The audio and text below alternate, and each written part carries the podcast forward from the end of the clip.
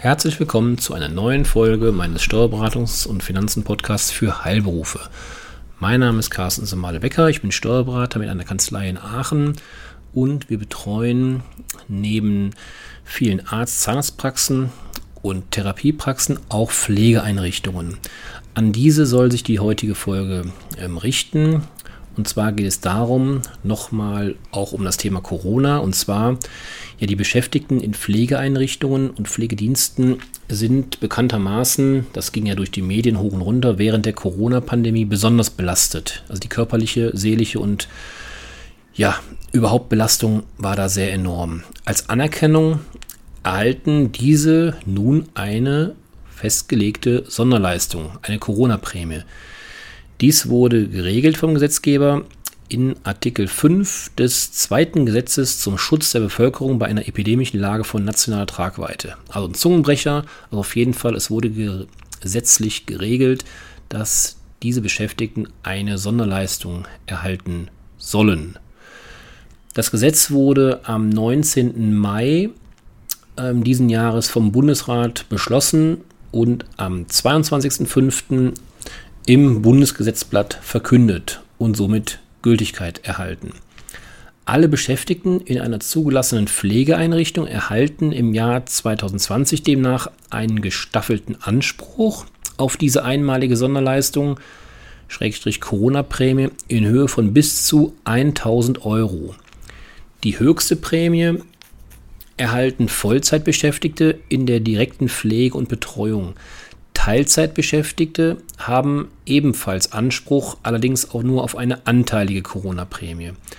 Auch Auszubildende, Freiwilligendienstleistende, zum Beispiel Helfer im sozialen Nah- und Leihmitarbeiter sowie Mitarbeiter in Servicegesellschaften sollen eine Prämie erhalten. Es besteht, und das ist wichtig, ein Rechtsanspruch auf die Prämie. Es ist also keine Freiwilligkeit geregelt, sondern eine Verpflichtung. Die Sonderleistung ist für Beschäftigte in der Altenpflege zu zahlen, die zwischen dem 1. März diesen Jahres und dem 31. Oktober diesen Jahres, das ist der sogenannte Bemessungszeitraum, mindestens drei Monate in einer Pflegeeinrichtung tätig bzw. im Bereich der Pflege und Betreuung oder sonstigen Bereichen eingesetzt sind. Den Pflegeeinrichtungen mit einer Zulassung nach 72 SGB 11 werden die Prämien im Wege der Vorauszahlung von der sozialen Pflegeversicherung erstattet.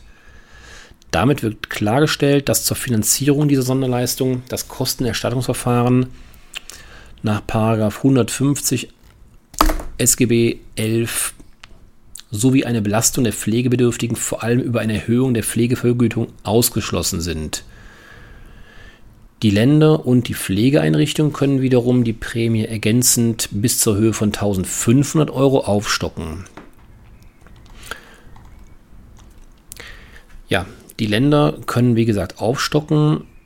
Ich beziehe mich jetzt mal auf das Land NRW, weil ich mit Aachen in NRW sitze. Andere Bundesländer haben andere ähm, Dinge festgelegt. NRW hat aktuell einen Zuschuss von 500 Euro zugesagt. Das heißt, wir kommen also in NRW bis zum Maximalbetrag von 1500 Euro, wenn die entsprechenden Voraussetzungen vorliegen. Ja, die Corona-Prämie, und das ist natürlich für mich als Steuerberater wiederum sehr, sehr wichtig und interessant, die Corona-Prämie für Pflegekräfte ist grundsätzlich steuerfrei und auch sozialversicherungsfrei.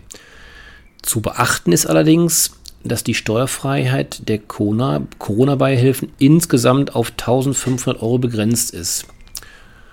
Wurden an Pflegedienstmitarbeiter bereits außerhalb der Regelung nach 150 SGB 11 Prämien und Boni gezahlt, zum Beispiel freiwilliger Pflegebonus in Bayern und als steuerfrei behandelt, können weitere Zahlungen nur als steuer- und sozialversicherungsfrei behandelt werden, soweit der Höchstbetrag von 1500 Euro noch nicht ausgeschöpft ist.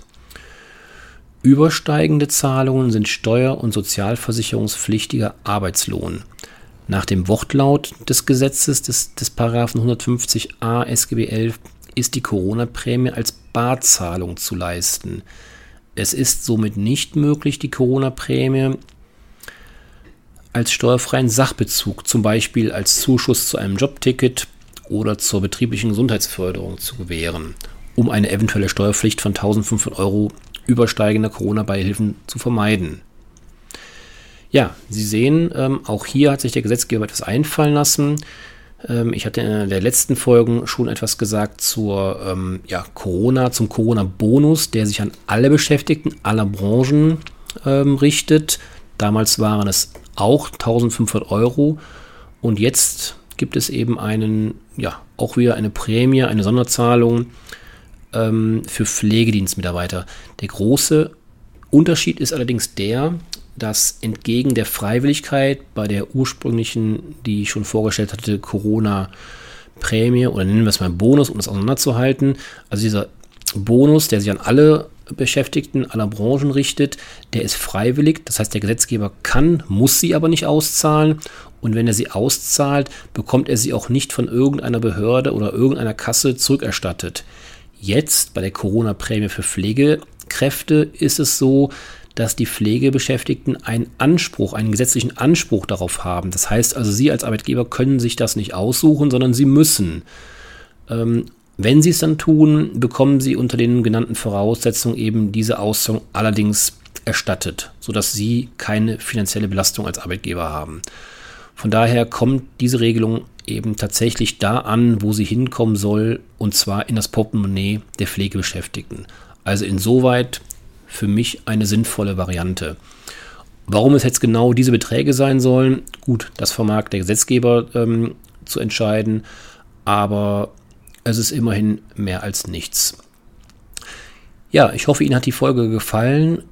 Jedes Feedback ist sehr willkommen ähm, auf jedem Wege, den Sie, ähm, ja, den Sie auswählen können, per E-Mail unter diese ähm, Folge in iTunes, wo auch immer Sie die Folge hören. Ja, Hinterlassen Sie gerne eine Rezension, einen Kommentar. Nehmen Sie Kontakt zu mir auf bei Fragen. Ich bin für alles offen. Ich wünsche Ihnen das Beste. Bis zum nächsten Mal. Tschüss.